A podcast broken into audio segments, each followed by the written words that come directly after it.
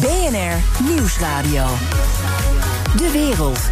Bernard Hammelburg. Welkom bij het beste binnenlandse programma over het buitenland. Straks is de historisch lage olieprijs niet mooi meegenomen bij zoveel economische tegenwind. Daarover straks energie-expert Lucia van Geuns. Nu eerst. In de strijd tegen corona is de wereld compleet afhankelijk van Chinese mondkapjes en medicijnen. Maar ondertussen is er ook steeds meer kritiek hoe China omgaat met het coronavirus. And it didn't share all of the information it had. Instead, it covered up how dangerous the disease is. It didn't report sustained human to human transmission for a month until it was in every province inside of China. It censored those who tried to warn the world. It ordered a halt to testing of new samples and it destroyed existing samples. Het was de Amerikaanse minister van Buitenlandse Zaken Mike Pompeo. Vraagt het tijdperk na het coronavirus om een andere houding ten opzichte van China. Ik praat erover met Sjoerd Sjoerdsma, buitenlandwoordvoerder voor D66. Dag meneer Sjoerdsma. Goedemiddag. Allereerst, vertrouwt u de cijfers en de informatie van China? Nee, ik, kan, ik denk dat wij de cijfers vanuit China niet kunnen vertrouwen. Uh, ik denk om, twee redenen, twee aanwijsbare feiten. Eén is dat als je kijkt naar de opbouw van de ziektecijfers en de dodencijfers in China, dan reageerde die wel heel erg direct op bepaalde politieke gebeurtenissen in China. Een, een politieke speech van Xi Jinping, een bepaald besluit dat genomen zou worden, waar vervolgens meteen een daling van de cijfers uh, achteraan kwam. En het tweede, denk ik, als je echt naar de sterftecijfers zelf kijkt, die worden in Wuhan op enkele duizenden geschat. Terwijl er op social media dan ook weer filmpjes circuleren van vrachtwagens waar dan minstens 10.000 tot 20.000 urnen in staan van mensen van, van uh, coronaslachtoffers die zouden zijn gecremeerd. Dus ik denk niet dat we die cijfers, die sterftecijfers, ziektecijfers vanuit China, dat we die kunnen uh, geloven. Nee. Er zijn steeds terugkerende hardnekkige verhalen uh, dat het virus uit een laboratorium in Wuhan kwam. En niet het eerste beste uh, laboratorium trouwens, een gigantisch onderzoeksinstituut waar virussen worden getest. de Australische premier Morrison die heeft Trump, Merkel en Macron gebeld over een gezamenlijk onderzoek. Merkel en Macron zeggen nou misschien op dit moment nog even niet, maar ook die twijfelen. Allemaal geloofwaardige politici en journalisten die niet zo zijn van, ik zal maar zeggen, de complottheorie, die nemen het mm -hmm. redelijk serieus. Hoe staat u daar tegenover? Ja, ik, ik kan, kan, daar heel moeilijk inschatten op deze afstand wat daarvan waar is. Uh, en dat wordt ook moeilijker gemaakt omdat China journalisten die ter plekke uh, proberen de waarheid boven tafel te krijgen, dat die journalisten gewoon verdwijnen. Dus één ding is denk ik wel duidelijk. Het is heel erg van belang dat wij Patient Zero de eerste, het eerste slachtoffer vinden. En dat we boven water krijgen wat nu de oorzaak is van deze wereldwijde pandemie. Want je wilt voorkomen dat het zich herhaalt. Je wilt lessen kunnen trekken. En daarom moet er inderdaad, ik denk dat het een verstandige oproep is van de Australische premier. Er moet natuurlijk een onafhankelijk onderzoek vinden, plaatsvinden naar de oorzaak. Maar ik zou wel ervoor voor, voor willen zorgen dat we eerst met elkaar, als hele wereld, dat virus bestrijden. First thing first. De brand die een, een hele grote. Daar woedt nu een hele grote brand door de wereld. Die moeten we eerst blussen. En dan moeten we even gaan kijken waar de eerste lucifer was afgestoken. Ja, dat is waar. Ja, je kunt moeilijk uh, tijdens een brand een discussie gaan voeren over of de brandweer wel goed functioneert. Hè? Dat, uh, dat is natuurlijk waar. Ja, dat, dat, dat is natuurlijk één punt. En het tweede punt is, laten we daar ook reëel over zijn. U zei dat ook in uw inleiding. Op dit moment is China een van de belangrijkste. Uh, landen die uh, producten gaan aanbieden als mondkapjes. Uh, ja. die, waar belangrijke, voor ons belangrijke medicijnen vandaan komen. Dus het is ook zo dat er natuurlijk een wederzijdse afhankelijkheid is. China is van ons, van ons afhankelijk op het gebied van handel en wij van hen. Maar wij ook van hen op dit moment in de crisis ja. om ervoor te zorgen dat ons zorgpersoneel veilig het werk kan doen. Nou, dat is ook heel erg belangrijk. Ja, we komen zo weer op terug. Eerst nog even okay. in de sfeer blijven van, ik zal maar zeggen, de complottheorieën, verdachtmakingen. U noemde zelf straks al. Uh, sociale media die tegenspreken wat de Chinezen zeggen. En dat brengt ons even op wat dan ook wordt gezegd: de dubieuze rol van de Wereldgezondheidsorganisatie, die aan de leiband van China zou lopen. Uh, Trump zei dat op zijn Trumpiaans, zal ik maar zeggen. Um, en sneed dan de, de, de, betaling af. Maar inhoudelijk hoor je toch aan, van allerlei landen zeggen: ja, hij heeft eigenlijk wel gelijk. Heeft hij gelijk? Uh, hij, heeft, heeft, voor een deel gelijk. Uh, de Wereldgezondheidsorganisatie heeft tijdens de SARS-epidemie uh, in Zuidoost-Azië slecht gefunctioneerd. En als je dan de evaluatierapporten leest over hoe de Wereldgezondheidsorganisatie daar vervolgens lessen uittrok en dat weer in de praktijk heeft geprobeerd te brengen toen ebola in West-Afrika uitbrak, dan zie je dat eigenlijk destijds de Verenigde Staten het leiderschap heeft overgenomen en ervoor heeft gezorgd dat die epidemie onder controle is gebracht. Dus, dus ja, het is zo. De Wereldgezondheidsorganisatie functioneert gebrekkig. Tegelijkertijd is het wel zo dat 30% van de landen ter wereld, en dat zijn vaak uh, lage tot middeninkomenslanden, volledig, echt voor 100% afhankelijk zijn van het professionele, deskundige advies van de Wereldgezondheidsorganisatie om iets tegen dat coronavirus te doen. Die landen hebben zelf die expertise, die deskundigheid niet in huis. Dus ook hier geldt eigenlijk, ja, hij heeft misschien wel deels gelijk met de diagnose, maar je kan moeilijk de brandweer ontslaan terwijl er geblust wordt. Dat is onverstandig. maar dat er straks hervormd moet worden, dat, ja, dat, dat staat buiten kijf. Oké, okay, nog, en blijf nog heel even in de complottheorie. Nou, de Chinese complottheorie. Die zeggen. Mhm. Uh, patiënt 0 zou een Amerikaanse soldaat zijn geweest, een vrouw, die uh, als wielrenster meedeed uh, aan internationale wedstrijd van nou, soldaten die een rondje wielrennen deden. En, en dat gaat dan gepaard met een enorm propaganda-offensief. Daar, daar, het was dus eigenlijk een mm. Amerikaan die het heeft binnengebracht. Um, en dan zeg je, ja, werken we daar niet een beetje aan mee? We laten ze maar gaan met die propaganda. En dan zie je tegelijkertijd een, een, een foto van een KLM-toestel met minister Van Rijn. En, en de KLM-baas, die heel uh, dankbaar zijn voor de levering van, uh, wat was het, mondkapjes of zo. Dat, op de, voor ja. mijn gevoel zit daar iets tegenstrijdigs in. Ja, ja dat, snap ik goed, dat gevoel snap ik heel goed. Uh, ik, ik denk dat we ook gewoon moeten vaststellen dat niet alleen Nederland, maar ook de hele Europese Unie gewoon heel slecht is. We zijn heel goed in beleid en heel goed in acties. In het redden van onze economie. Maar we zijn niet zo goed om daar nou een bepaald beeld aan te geven. En de Chinezen die sturen dan inderdaad een vliegtuig. En die, hebben, die, die larderen dat met prachtige Chinese vlaggen. Eerder zagen we een Russisch hulpconvooi in Italië. Waardoor het leek alsof Rusland Lombardije bevrijdde van het virus. Terwijl in werkelijkheid de Europese landen echt een, een, een tienvoud aan de hulp van Rusland en China aan Italië hebben gegeven. Dus daar heeft, hebben Nederland en de Europese Unie inderdaad echt een perceptieprobleem. We zijn daar minder goed in. We zijn meer gericht op de oplossing dan in de beeldvorming. Maar we moeten ook constateren, in deze wereld telt ook de beeldvorming. Dus ook daar zullen we lessen moeten trekken. Ja, u had het net over de leidersrol tijdens ebola die de Verenigde Staten toen op zich nam. Nu heeft Nederland het over een luchtbrug voor hulpgoederen uit China. Er is een oude Boeing 747 van de KLM weer uit de mottenballen gehaald om dat soort dingen te doen.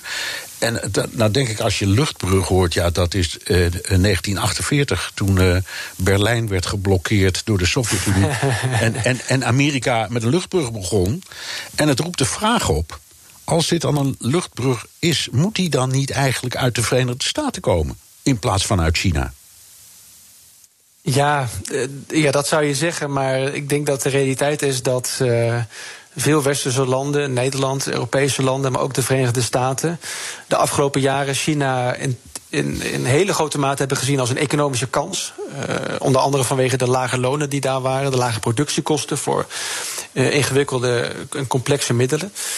Uh, en dat we China niet hebben gezien, niet hebben bezien, ook vanuit de context van onze veiligheid. En dat zie je dat als het gaat over de voorraden van onze medicijnen en de productie van onze medicijnen, dat die ja, misschien wel te veel in de handen van China en India liggen. En, en dat we daar te weinig als Euro ja. Europa soeverein in zijn. En datzelfde probleem heeft de Verenigde Staten. Um, ja, daar zit een, bijvoorbeeld een, een, een, een, een beademingsfabriek, een productiefabriek van Philips. Ja, de Verenigde Staten zijn dan weer afhankelijk van Europa in zekere zin. Hè, van Europees vernuft en Europese kunde. Dus ook daar, uh, ook op economisch gebied, zullen we na deze crisis uh, echt achter ons hoofd moeten krabben. Ja. Hoe willen we dat op een andere manier ja. vormgeven? Ja, Trump zegt, die vreselijke Obama, die heeft de planken allemaal, de schappen allemaal leeg achtergelaten. Hè? Dat, is, dat is ook een mooi frame. Maar, ja, dat is een mooi frame, maar daar even op dat is wel. Amerika ja. koopt nu, want daar ging het over, 500 ja. miljoen mondkapjes in China. Uh, ja. En dat is dan voor een groot deel om die schappen weer op te vullen. Dus voor de nationale reserve. Zou ook Nederland nu op dit moment zeggen: hier moeten we les van leren. En ook een veel grotere nationale reserve opbouwen. Ook met medicijnen, ook met dit soort dingen. Ja, ik, moet een beetje oppassen omdat ik niet een uh, gezondheidsdeskundige ben. Um, en um, misschien ik ook niet. dan ik ook niet hoor. De, de, ik, de, de verkeerde lessen. Maar, alle, de verkeerde lessen uit deze, ja. uit deze crisis. Maar misschien meer algemener denk ik wel dat u een punt heeft. En dat dat punt is, maar, maar dan niet alleen in Nederland. Kijk, medicijnproductie kan je niet alleen in Nederland voor elkaar krijgen. En ook niet de bevoorrading. Maar als Europa zouden dat wel moeten kunnen. En datzelfde zag je met, onze, met de Nederlandse afhankelijkheid van het produceren van testen op het coronavirus dan zag je dat onze laboratoria, die op zich van hoge kwaliteit zijn, eigenlijk afhankelijk zijn van slechts één buitenlands bedrijf, in dit geval een Zwitserse Roche. Nou, dat zijn afhankelijkheden, dat zijn, eh, zijn beperkte relaties die ons in tijden van crisis heel kwetsbaar maken. Waar we zeker over na moeten denken. Maar ik aarzel er dan om te zeggen van ja, we moeten uh, uh, mondkapjes bevoorraden. Want dan zul je net zien dat de volgende crisis weer betekent dat we eigenlijk meer ambulances hadden moeten hebben. Dus wat ik, wat ik vooral zou willen zien, is dat we dat improvisatievermogen wat we nu weten op te bouwen, dat we dat op een of andere manier weten vast te houden. Want dat is uiteindelijk de beste bescherming tegen welke crisis dan ook dat we gewoon kunnen reageren op welke situatie zich dan ook voordoet. Ja, of we nou Amerika zijn of Nederland of de Europese Unie. Iedereen heeft wat dat betreft een les geleerd. Eens. Ja. Mijn gast is Sjoerd Sjoerdsma, buitenlandwoordvoerder voor D66. Waar ik al twintig jaar zorgen over maak, is dat na de Tweede Wereldoorlog had elk Europees land zijn eigen antibiotica-fabrieken. De afgelopen 30 jaar heeft elk Europees land uh, dat afgebouwd en alles zit in India en China dat was Fijke Siebersma, vanuit zijn rol als speciaal gezant coronacrisis. Um, ja, meneer Sjoerdsma, terughalen van de productie van medicijnen bijvoorbeeld... of cruciale hulpmiddelen zoals mondkapjes, uh, antibiotica... is dat een goed idee? Ja, ik, ik denk dat uh, in ieder geval een goed idee is dat wij niet meer zo, zo afhankelijk zijn van China en India als we nu waren. Uh, nee. dat, is, dat, heeft, dat is echt gebleken dat dat uh, voor ons land, en niet alleen voor ons land, maar ook voor andere Europese landen, grote problemen met zich meebrengt. En ik denk dat uh, Fijke Siebesma, natuurlijk was voormalig CEO DSM, maar nu onze ja, eigenlijk onze coronagezant, laat ik, het zo maar noemen. Als hij dit soort adviezen neerlegt, dan moet die politiek die wel echt zeer serieus nemen. Uh, wij kunnen niet met een tekort aan uh, antibiotica komen te zitten. Wij kunnen niet met een tekort aan hartmedicijnen of uh, antipsychotica te komen, komen, te zitten. Dat zijn medicijnen die cruciaal zijn voor het functioneren van, van Nederlanders, voor hun, volks, voor hun eigen gezondheid. Uh, of Nederland het dan helemaal zelf moet doen. Hè, of wij uh, zelf, uh, zelf, zelfstandig alle antibiotica moeten kunnen produceren die wij nodig hebben. Dat is misschien een tweede. Dat kan denk ik ook Europees. Maar dan moeten we er wel voor zorgen dat het ook echt Europees werkt. En ja. niet dat de Zwitserse grenzen van Roche ons in de weg zitten, bijvoorbeeld. Nee, nee als je nu kijkt ehm, naar de werkelijkheid. Amerika krijgt 90% van al zijn antibiotica uit eh, China. Voor bestanddelen voor antibiotica zijn een heleboel fabrikanten ook uh, weer afhankelijk van grondstoffen uit China. Uh, Amerika zegt ja, de Chinezen hebben die positie verworven door staatssteun, lak aan milieuregels, lage arbeidskosten. Ja. Um, ja. Maar je kunt ook zeggen ja, maar dat hebben we allemaal zelf laten gebeuren. Ja, klopt. En ik, eh, dat, dat is in toenemende mate een, eh, een probleem. Uh, diplomaten, uh, woordvoerders buitenlandse zaken hebben het altijd het graag over geopolitiek, het, het grotere schaakspel. Welk, welk land, hoe verhoudt welk land zich tot welk ander land? Maar het gaat natuurlijk deze tijd om geo-economie. Op welke manier zet je je economische instrumenten in? Of dat nou staatssteun is, of eigenlijk anticoncurrentiemechanismes, de manier waarop je monopolies opbreekt in de Europese Unie. Hoe zet je die in om je eigen soevereiniteit om, om ervoor te zorgen dat je zelf kan beslissen hoe je eigen toekomst eruit ziet. Hoe zet je die in?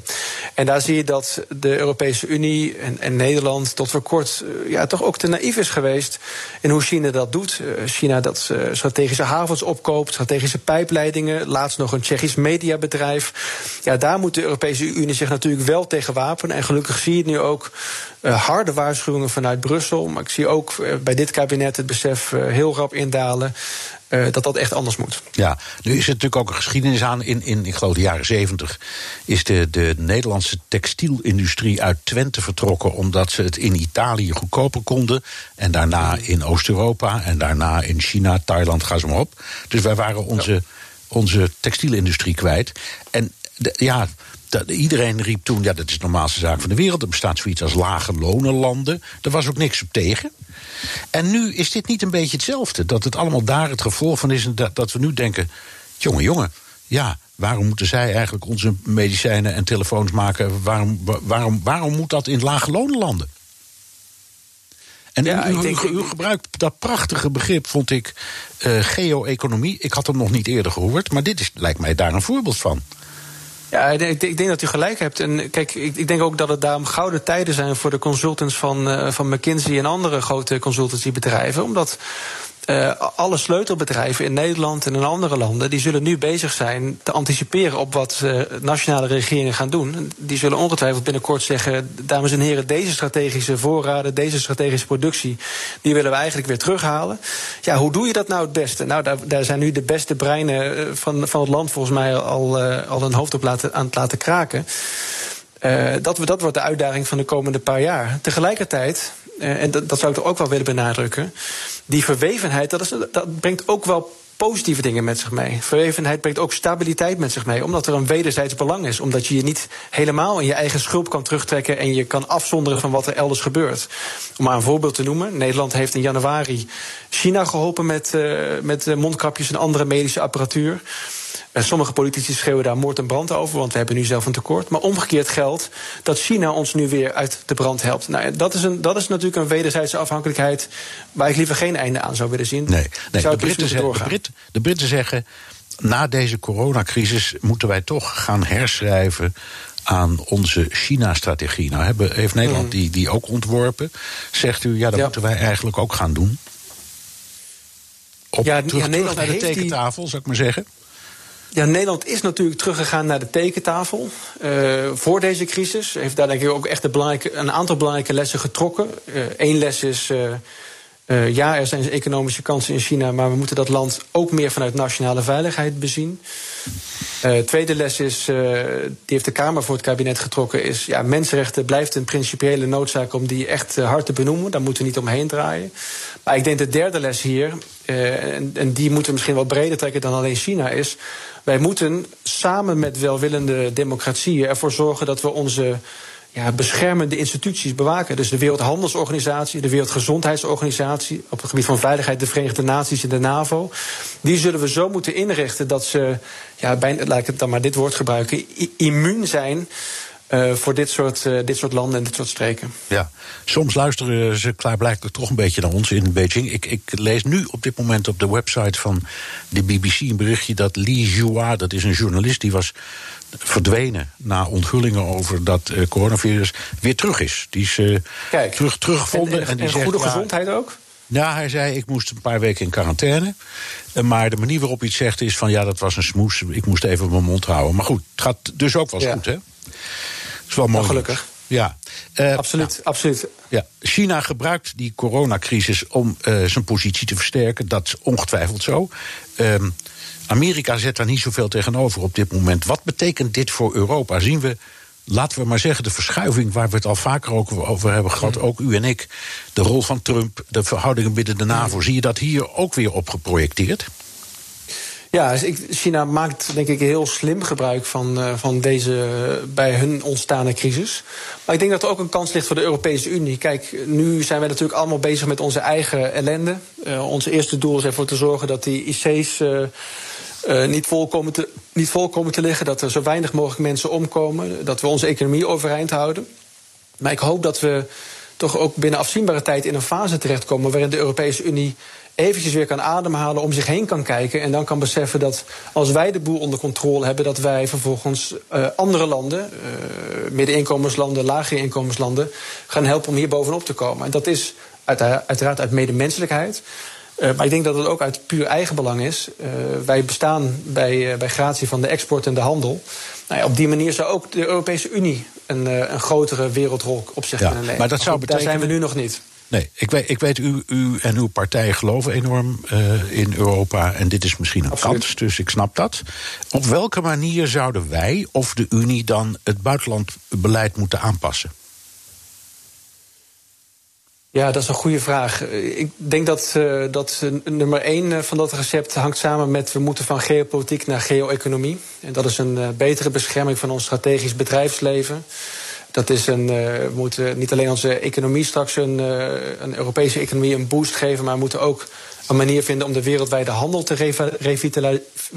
Nou, opnieuw te laten opleven. Excuus. Ik kies even een makkelijker woord. Dat, uh, dat komt dat mijn tong uh, in de knoop raakt. Wat zou, zou u ik... revitaliseren of zo? Dat ik is hem. Dat is ik hem. probeer hem ook ja. even. Ja, ja en hij gaat in één keer goed. Bij u gaat het in één keer goed. Bij mij ik moest er twee keer over doen. Ja. Dat, zijn, dat zijn denk ik twee belangrijke elementen. Kijk, en het, en het derde element is het betreft dat strategische soevereiniteit voor de Europese Unie cruciaal is. Dat gaat op het gebied van harde veiligheid. Uh, de militaire bescherming van het continent. Gaat op het gebied van onze energievoorziening. Daar, uh, daar zullen we echt grote slagen moeten maken de komende Ja. Um, nog even over die uh, Wereldgezondheidsorganisatie. Um, iedereen, u zei het ook, is het erover eens dat daar misschien wel iets valt te onderzoeken. Um, Morrison ja. van Australië en Trump, maar ook anderen willen het. Merkel en Macron hebben gezegd: wij willen dat onderzoek ook maar even afwachten tot na deze uh, ramp. Dat moet eerst even voorbij. Um, maar als het inderdaad zo is dat uh, die organisatie toch echt uit de hand eet van uh, China. Moet je dan niet zeggen, nou, daar, daar zit wel wat in wat die Amerikanen doen met het stopzetten van de betaling. Waarom zouden we dat financieren? En moet, nou, en, en, of omgekeerd, omgekeerd, als u zegt, ja, dat vind ik de manier niet, moeten wij het dan overnemen? Ja, dat, dat zou. Ik denk dat er twee dingen nodig zijn. Eén, eh, dat financiële gat wat de Amerikanen nalaten, dat zal, dat zal moeten worden opgevuld. En daar kunnen Europese landen een, een bijdrage aan leveren. En, en waarom dat moet, is omdat dat voornamelijk malaria- en polio-programma's uh, betreffen. Uh, polio is bijna van deze aarde verwijderd. Het is eigenlijk alleen nog maar Afghanistan, Pakistan, uh, misschien nog een stuk Nigeria. Het zou zonde zijn om daar uh, al die kinderen die daaraan lijden, malaria en polio, om die te laten omkomen. Simpelweg omdat een land geen geld meer betaalt. En ten tweede is dat ook eigenbelang, omdat al die programma's bevatten ook een track-and-trace component, die, die na, naast malaria of naast polio ook weer gebruikt kunnen worden bij de bestrijding van ebola en de bestrijding van corona. Dus ja. dat is stap 1. En stap 2 is inderdaad, wat u terecht zegt. Uh, die organisatie zodanig hervormen dat het een gezondheidsorganisatie is en geen politieke organisatie. En dat betekent inderdaad dat de shit. Oké, okay, maar op dit moment, hè, dat Amerika die, die stopt, die trekt daar weet ik, 400, 500 miljoen dollar naar terug. Moeten wij, de andere staten, Nederland ook dat dan maar ophoesten?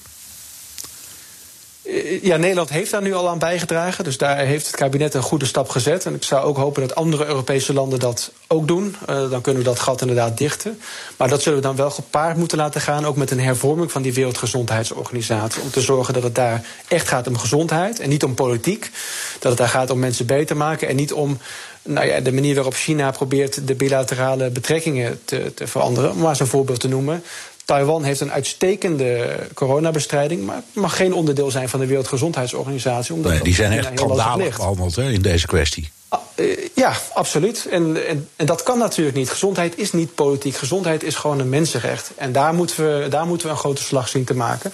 En dat, dat doen we niet door die organisatie te ontmantelen, want we hebben geen alternatief. Maar hervormen, ja. En ik had eigenlijk gehoopt dat de Verenigde Staten nou, waren blijven zitten om ook hun druk, hun gewicht in de schaal te leggen. Maar dat is ja. helaas, nou goed, met, met zoveel geld heb je, ook veel, heb je ook veel invloed. Dat is allemaal waar. Klopt. Oké, okay. dank Sjoerd Sjoerdsma, buitenlandwoordvoerder voor D66. En om aan te sluiten bij wat u nu zei, blijf gezond. BNR Nieuwsradio. De wereld. Bernard Hammelburg. Tien Europese steden, waaronder zes in Nederland, hebben een brief geschreven aan Brussel. Daarin bieden ze aan om vluchtelingenkinderen zonder ouders die vastzitten in Griekenland op te nemen. Een aantal EU-landen doet, doet dat al, maar de Nederlandse regering wil er niets van weten. Europa-verslaggever Jesse Pinser, het klinkt sympathiek van die steden, maar kan het wel zolang de regering in Den Haag weigert om mee te werken? Nee, het, uh, het kan niet. Ik uh, ben even gaan bellen met een aantal van die steden die uh, die brief ondertekend hebben. En de gemeente Tilburg zegt: ja, wij kunnen niets zonder het kabinet. En nou ja, de, de brief is dan gericht aan die drie Europese instellingen: parlement, de Raad, de Europese Commissie. Maar ja, daar staat allemaal mooi in van wij staan klaar om genereus en solidair te zijn. Maar die opmerking blijkt toch een beetje hol te zijn. Want ik heb ook met Amersfoort, Utrecht, Arnhem gesproken. Ja, daar zeggen ze allemaal hetzelfde. Dus mijn vervolgvraag van ja, hoeveel kinderen willen jullie dan opnemen?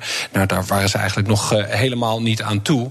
Want ja, zolang het kabinet, staatssecretaris Broekers-Knol gewoon dat niet willen. Zij noemen het, het ministerie een, ja, een beetje een ad hoc maatregel.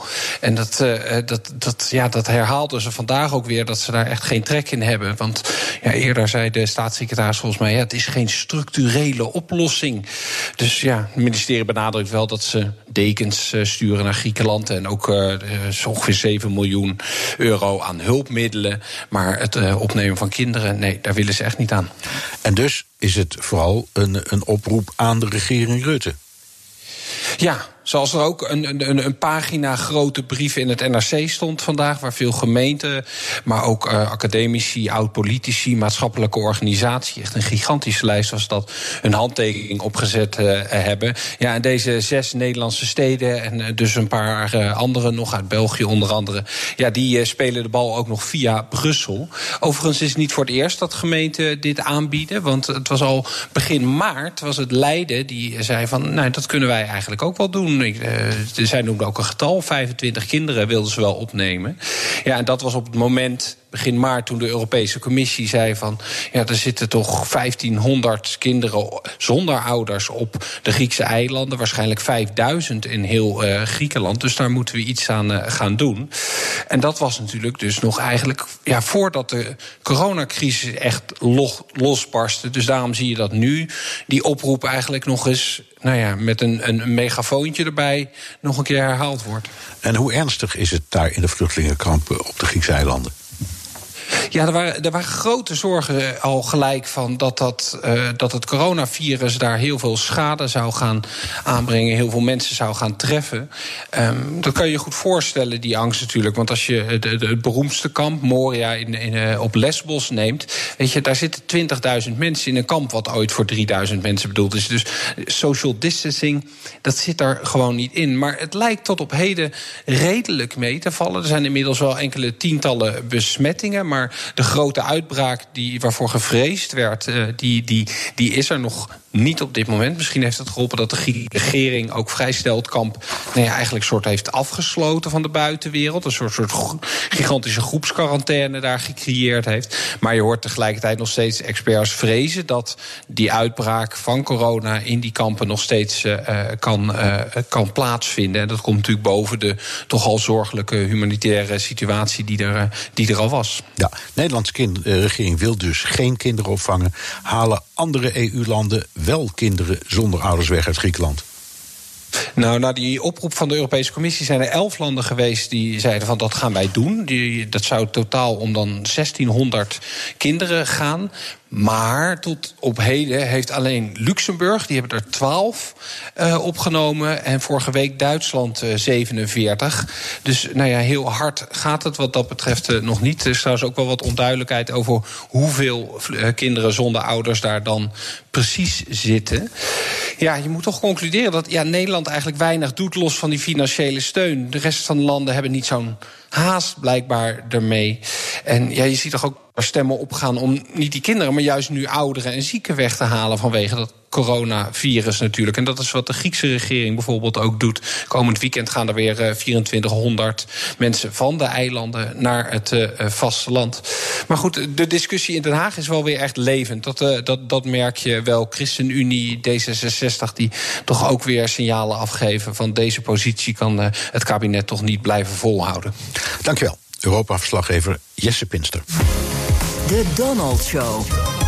Tijd voor een update uit de United States of Trump met onze correspondent in Washington, Jan Posma. Jan, maandag kondigde Trump al aan dat hij een nieuwe immigratiemaatregel zou nemen. En zojuist lees ik op de persbureau dat hij die ook heeft getekend. Vertel.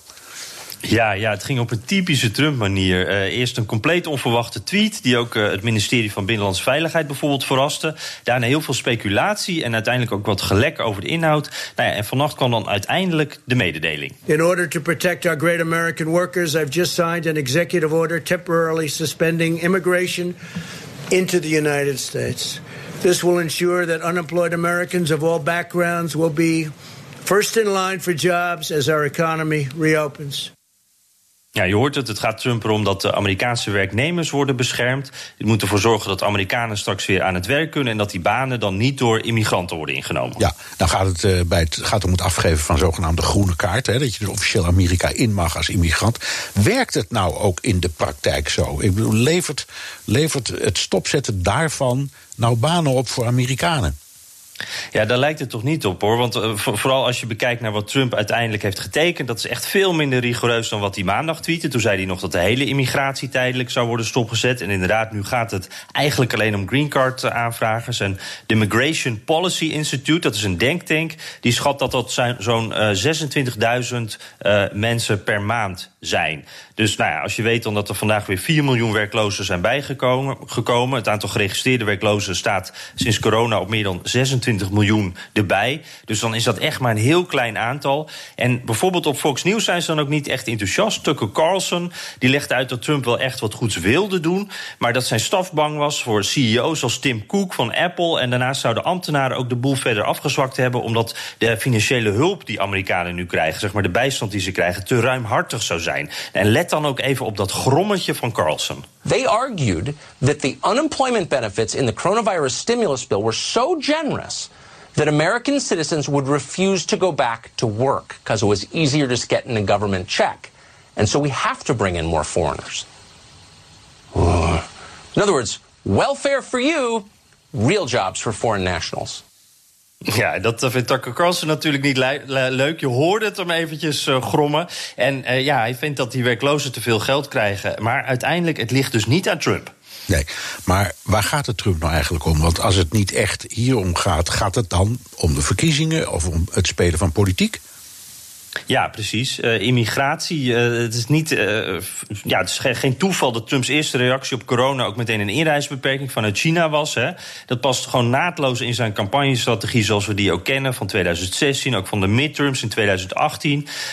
immigratie is daarbij de belangrijkste pijler. De economie valt nu even weg, want ja, daar kan Trump ook niks aan doen. Maar dat is door corona helemaal in, in elkaar gezakt. Dan is immigratie een heel goede terugvaloptie. Amerikanen vinden dat ook belangrijker in coronatijden blijkt uit in ieder geval één peiling. Die is nog niet heel uitgebreid gepeild.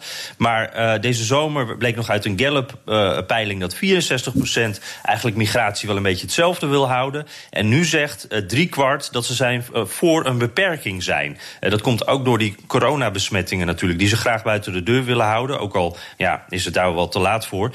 En ja, je kan natuurlijk zeggen, deze maatregel helpt niet tegen corona. Het zal ook niet veel banen redden. Um, maar ja, het, is denk ik vooral iets symbolisch. Trump die kan zeggen dat hij wat gedaan heeft. Uh, hij doet op dat punt een beetje denken aan de muur. Die staat er ook nog niet. Uh, maar dat maakt eigenlijk voor Trump en zijn supporters uh, in de campagne helemaal niks uit. Immigratie, dat is een beetje dat wondermiddeltje waar je altijd naar terug kan grijpen. En het werkt altijd. Dankjewel. Jan Postma, onze correspondent in Washington. En wilt u meer horen over dat fascinerende land? Luister dan naar de Amerika-podcast van Jan en uw dienstwillige dienaar. De wereld. In the USA, the price of oil has collapsed to a record low as demand dries up and storage runs out. The price of a barrel of West Texas Intermediate, which is the benchmark for US oil, today traded as low as minus $40 a barrel. Door de overproductie en de coronacrisis raken de Amerikanen hun olie aan de straatstenen niet kwijt. Vervelend voor de schalieboeren in Texas en voor de Russen, Saoedi's, Venezolanen, de Algerijnen, noem maar op, al die landen waar die olie vandaan komt. Maar is een historisch lage olieprijs niet juist ook een zegening voor onze zwaar getroffen economie? Ik vraag het aan Lucia van Geuns, energiedeskundige verbonden aan het Den Haag Centrum voor Strategische Studies. Hallo Lucia. Goedemiddag. Spotgoedkope olie dus. Door de coronacrisis zit de economie in het slop. Dan droom je toch bijna van gratis kerosine, gratis benzine, gratis stookolie. Fantastisch toch?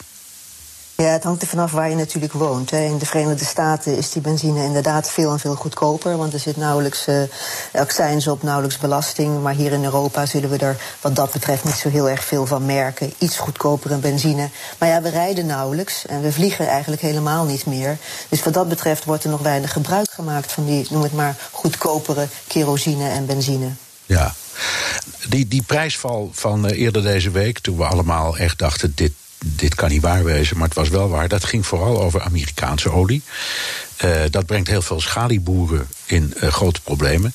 Uh, stel, die schalieproductie stort in. Ehm, dan heeft Amerika toch nog altijd ook heel veel gewoon traditionele productie. Dus hoeveel maakt dat nou uit? Ja, dat klopt. De Verenigde Staten heeft natuurlijk een heleboel, uh, zeg wat ze noemen, conventionele olie. Dus vooral de Golf van Mexico, maar ook wat uh, op het land en in Alaska. Maar daarnaast, de laatste, met name de laatste jaren, is die schalieolie enorm geboomd. In, uh, in met name de, de, de Permian Basin, maar ook in North Dakota. En dat heeft dus eigenlijk Amerika nu de grootste of de meest producerende of olieproducerende, het, het meest olieproducerende land gemaakt. En maar als je kijkt wat er nu gebeurt, hè, die schalie, schalieproducenten hebben het zonder meer moeilijk. Die hadden het al moeilijk voor die vraaguitval door de coronacrisis. Want ze dreven eigenlijk op een enorme hoeveelheid, of berg als je wilt, schuld. En die schulden betaalden ze eigenlijk alleen maar door, door de hele tijd maar te blijven produceren. En je ziet nu dat er eigenlijk wat dat betreft een, een dubbele klap is. Ze kunnen niet meer doorproduceren omdat er geen vraag meer is. En tegelijkertijd kunnen ze hun schulden niet meer afbetalen. Dus het is ook voor de financiers een, een, lastig verhaal. Dus daarom gaan er op dit moment een heel, gaan er heel veel van die, gas, van die olieproducenten um, failliet. En dat betekent, en dat wordt wel doorgerekend door, door, um, door, uh, door een aantal analisten, dat mogelijk aan het eind van het jaar een kleine 2 tot 3 miljoen vaten minder wordt geproduceerd in de Verenigde Staten. Dus dan zullen het aan het eind van het jaar niet meer, zeg maar, zal de Verenigde Staten niet meer de grootste producent zijn, maar is dan waarschijnlijk ingehaald door, um, door Saudi-Arabië en, en Rusland. Ja. Nou, zij, uh, dat viel mij op. Uh, eergisteren, geloof ik, minister Mnuchin van Financiën, staande naast Trump bij die dagelijkse persconferentie, dat energieafhankelijkheid voor Amerika een prioriteit blijft. En toen kwam er dus een vraag van een journalist die zei: Nou ja, maar dat zou dan betekenen dat je de schalieindustrie overeind moet houden. En toen zei Mnuchin: Nou, het, ik, ik zou, het zal mij niet verbazen als er van onze kant snel een verzoek daartoe aan het congres komt. En toen dacht ik, dat is eigenlijk net de agrarische sector. Daar, daar vragen ze maisboeren om vooral geen mais te kweken en te oogsten krijgen ze subsidie. Zou zoiets ook kunnen met die schalieboeren? Nou, dat zou kunnen. Er zijn een aantal uh, opties al genoemd. Hè. Ze, kunnen proberen om die producenten uh, uh, te betalen om die olie in de grond te houden, oftewel niet te produceren. Ze kunnen natuurlijk ook financieel support geven aan die oliemaatschappijen, maar dan nog moeten ze wel die olie ergens kwijt. Hè. Want je had het net over die termijncontracten van afgelopen maandag die afliepen, die termijncontracten voor mei. En die zijn, die zijn negatief gekomen omdat er gewoon geen opslagruimte meer is, met name in Cushings in Oklahoma.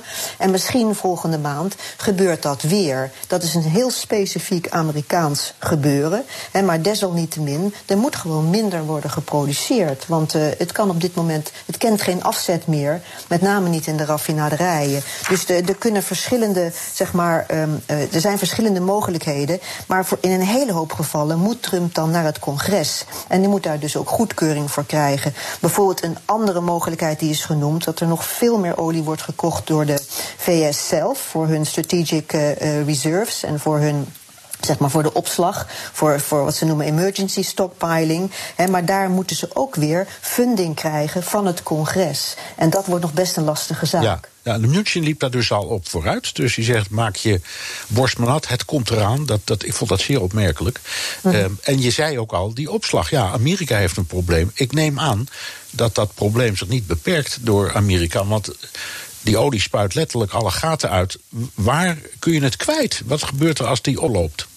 Ja, nou, voor wereldwijd is het nog niet een, een, een probleem die zo acuut is als afgelopen uh, maandag in de Verenigde Staten. Maar um, uh, in, wereldwijd wordt veelal gehandeld in, in, in internationale uh, oliemarkers. Dus ook bijvoorbeeld Brent, hè, die, die wij vooral kennen. Als wij de olieprijs noemen, dan is het veelal de Brent-olieprijs en niet de West Texas Intermediate. en die, die heeft meer kans om uh, bij wijze van spreken um, de zee op te gaan. Je kan tankers vullen met olie, super tankers vullen met olie. En je kan ook weer kijken naar strategic stocks en commerciële uh, uh, opslagplaatsen. En dat gebeurt nu ook. Hè. Net zoals de Rotterdamse haven is natuurlijk een hele belangrijke um, opslagplaats waar veel olie, maar ook olieproducten kunnen worden bewaard. En dat gebeurt, maar daar zit natuurlijk ook een limiet aan. En dat zal zeker in de, in de, in de loop van de tijd, en dan, er wordt gezegd misschien midden mei, zal daar een, die, die limiet zijn bereikt. Maar tegelijkertijd wordt natuurlijk ook gehoopt dat er ten eerste de hoeveelheid olie die wordt geproduceerd door OPEC en OPEC Plus, hè, dat die bijna 10 miljoen vaten minder gaan produceren. Dat hebben ze vorige week afgesproken met elkaar. En door die lage olieprijs, dat er natuurlijk ook een aantal producenten sowieso minder produceren, omdat ze gewoon die lage olieprijs uh, niet, dat ze door de lage olieprijs niet meer kunnen redden. We hebben het net al over die schalieboeren gehad. Ja. We hadden, je hebt het nu over, je noemt dat OPEC Plus. Ik neem aan dat dat is de deal die is gesloten tussen OPEC en Rusland. Vooral tussen ja. Saudi-Arabië en Rusland. Want die waren aan het ruzie maken daarom. En Trump zegt dat hij overigens daar zijn instemming en deelneem, deelname aan heeft verbonden. Zou me ook niks verbazen. Um, maar de bedoeling was om die, om die kraan een beetje dicht te draaien. Om de, de, de, de productie in de wereld te doen uh, afnemen. En toen die deal uiteindelijk kwam, toen re reageerde de markt eigenlijk nauwelijks. Hoe, hoe kon dat? Het was veel te weinig. Je moet bedenken dat aan het begin van dit jaar produceerde de wereld 100 miljoen vaten. Dat is makkelijk om, om, te, om te onthouden. En nu in april wordt er 30% minder geconsumeerd van die 100 miljoen vaten. Dus er zijn bijna 30 miljoen vaten die niet worden geconsumeerd of niet worden afgenomen. En dan is die 9,7 miljoen, of zeg even 10 miljoen vaten van OPEC Plus, waar Trump zo ontzettend tevreden over was, is gewoon veel te weinig. En dus die markt reageerde dus helemaal niet enthousiast. En eigenlijk is met name Brent, dat is dus de internationale marker, ook weer naar beneden gezakt. En, en, hij staat volgens mij nu ongeveer op 22 dollar, wat echt wel historisch laag is. Niet zo laag misschien als eind 99, maar toch heel laag.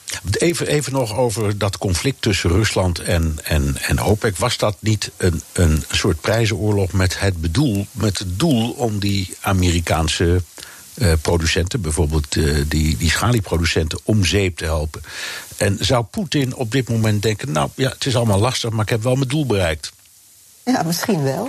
Ik denk dat Poetin, met name, eh, met name dan Rusland, eh, altijd eigenlijk de afgelopen jaren al, sinds zij samen met OPEC eh, productie uit de markt halen, niet zoveel als nu, maar, maar om die prijs maar stabiel te houden, eigenlijk elke keer maar dacht van ja, luister, we houden die, die prijs eh, stabiel, maar ondertussen houden we die schalieproducenten ook in de lucht. En dat stak ze, omdat tegelijkertijd ook er allemaal boycotts op uh, Rusland werden afgekondigd. En met name die Nord Stream, dat was ook echt een druppel. Uh, um, die eigenlijk de emmer bij hun deed, deed overlopen. De Nord Stream is die gaspijpleiding. Ja, die, die, maar eigenlijk dat laatste stukje ja, ja. Werd, werd gefrustreerd door, uh, door Amerika. Maar ook een aantal, een aantal aspecten of aantal zaken die gebeurden in Venezuela. Met betrekking, betrekking tot het staatsoliebedrijf van, van, van, van Rusland. Dus dat zat ze wel dwars. Maar tegelijkertijd zijn ze ook met Saoedi-Arabië in een, in een soort van. Um, uh, oorlog verwikkeld om, om, om de markt te behouden die ze hebben. vooral Saudi-Arabië is heel erg afhankelijk van die Aziatische markt. Daar zit eigenlijk Rusland ook. Tegelijkertijd zit Rusland natuurlijk ook heel erg in de Europese markt. Maar ze willen dat marktaandeel die ze nu hebben niet voor de toekomst verliezen. Nee. En daarin zijn ze meer met elkaar in concurrentie. Dus Saudi-Arabië en Rusland. Ja, stel nou um, dat uh, de hoofdrolspelers zeggen: Weet je wat, we draaien die kraan gewoon even helemaal dicht. Kan dat en zou het werken? Ja, het zou natuurlijk in principe kunnen, want dan moet je al je voor olievelden moet je dichtdraaien. Maar daar heb je jezelf enorm mee. Want ten eerste zullen dan andere producenten in dat marktaandeelgat gaan springen. En tegelijkertijd zal het heel lastig zijn, met name voor Russische olievelden, om dat dan weer aan de gang te krijgen. Want het is niet zomaar een kraan die je aan. Ja, het, het klopt. Het is geen lichtschakelaar. Nee. Ja, het zonder meer niet. En het, is, het kost heel erg veel geld om dat weer op gang te krijgen. En het is zelfs zo dat die oudere velden, bijvoorbeeld in West-Siberië, die krijg je mogelijk helemaal niet meer aan de gang. Dus dat zal uh, denkelijk niet gebeuren. Ja, nou nog even een dingetje. Um, hoe, hoe, hoe zorgelijk is dit voor de landen waar we niet onmiddellijk over praten aan denken? Nigeria, Venezuela, in Indonesië, noem maar op, Algerije. Um, Hoe ernstig is het voor die landen? Nou, het, is, het is enorm zorgelijk voor ze. Je moet bedenken dat, dat al die, die OPEC-landen die je nu noemde, alhoewel Indonesië geen OPEC-land meer is, maar desalniettemin, zo'n land als Nigeria heeft zeker een olieprijs nodig van ruim boven de 100 dollar om hun staatsbudget een beetje te kunnen zeg maar, managen, een beetje te kunnen balanceren. En zelfs Saudi-Arabië heeft een relatief hoge olieprijs nodig, ook, ook al produceren ze de olie technisch voor weinig geld. maar ze hebben dat nodig omdat ze een heel ambitieus, uh, heel ambitieus um, uh, uh, overheidsprogramma heb, hebben. Vooral ook om bijvoorbeeld meer te diversificeren, weg van de olie. En maar ook in Irak heeft een olieprijs nodig van boven de 50 dollar. Het is eigenlijk alleen maar Rusland die met zeg maar, een olieprijs van ongeveer 40 dollar nog best wel uit de weg ja, kan. Ja, maar, dat is ook maar, maar, maar, dat is nu ook eigenlijk weer te veel als je kijkt naar de huidige olie. Precies, maar goed, Rusland is een van de weinige landen in de wereld met een, met een, met een enorme cashreserve. Dat komt niet veel ja. voor. Ja. Ja. Uh, nou, kun je zeggen, Nederland, in bredere zin Europa, we zijn allemaal importeurs. En ik blijf denken, het is toch allemaal voor ons ook, ook wel fijn. Laten we het maar lekker uitvechten. Wij zijn spekkoper. Nou, als consument weer, hè? maar dan wel als we het weer mogen gebruiken. Tegelijkertijd hebben we een Rotterdamse haven, we hebben pensioenfondsen. Kijk, kijk eerst bijvoorbeeld naar de pensioenfondsen. Die hebben het nu ongeladig lastig, omdat die voor een heel groot deel in de energie zitten en die leiden grote verliezen. Je hebt een Rotterdam die, die eigenlijk als onderdeel van de hele keten binnen olie een heel belangrijke rol speelde, met al zijn raffinaderijen, met zijn petrochemie. Hè, die, die, die lijden hier ook onder. Er is minder overslag. Uh, er is minder vraag naar benzine, er is minder vraag naar kerosine. Dus daar wordt ook voor de Nederlandse economie wel degelijk onder geleden. Ja, dus ik heb aan de pomp voordeel, maar mijn hele land heeft onder te lijden. Daar komt het op neer. Nou ja, zoals we eigenlijk onder, onder de huidige coronacrisis in, in een heleboel sectoren lijden. En daar, daar, zit, daar zit energie en nog, met name ook olie ook onder. Nog even één heel klein dingetje. In, in 2012 of zo heeft Delta Airlines een geweldige brainwave gehad. Die hebben toen een leegstaande olieraffinaderij opgekocht. Uh, en die, die hebben dus de, hand weten te leggen op een enorme voorraad. Zijn zelf gaan raffineren. En heel veel mensen in de luchtvaart zeggen... daardoor is dat het rijkste uh, de rijkste luchtvaartmaatschappij ter wereld geworden. Zou het een idee zijn voor bijvoorbeeld Air France, KLM... om te zeggen, op deze prijs van nu slaan wij enorme hoeveelheden in, die bergen op. En desnoods gaan we ook zelf ergens raffineren, want zo goed krijgen we het nooit meer. Ja, ach, weet je, op dit moment wordt er ons, je kan heel goedkoop kerosine kopen. Dus ik zou inderdaad meer in de opslag gaan dan in het raffineren zelf. En ik heb het idee dat voor de langere termijn. We en de lange, dan praat ik even over natuurlijk dit jaar, volgend jaar en het jaar daarna. We nog steeds in een hele lage olieprijswereld zullen blijven leven. En die, en die raffinaderijen eh, die het nu al moeilijk genoeg hebben. Hè, er zijn een heleboel raffinaderijen die gaan het echt lastig krijgen. Vooral als je niet aan de kust eh, zit en dat je niet makkelijk kan exporteren over zee. Eh, dan lijkt me dat niet een winstgevende business. Nee. Nou ja, dan moeten ze gewoon maar kerosine inslaan voor de prijs die er nu is. Dat is toch al goed. Dank. Lucia van Geuns, energiedeskundige, verbonden aan het Den Haag Centrum voor Strategische Studies. En tot zover BNR De Wereld. Terugluisteren kan via de site, de app, Spotify of Apple Podcast. Reageren kan via een mailtje naar dewereld.bnr.nl. Tot volgende week.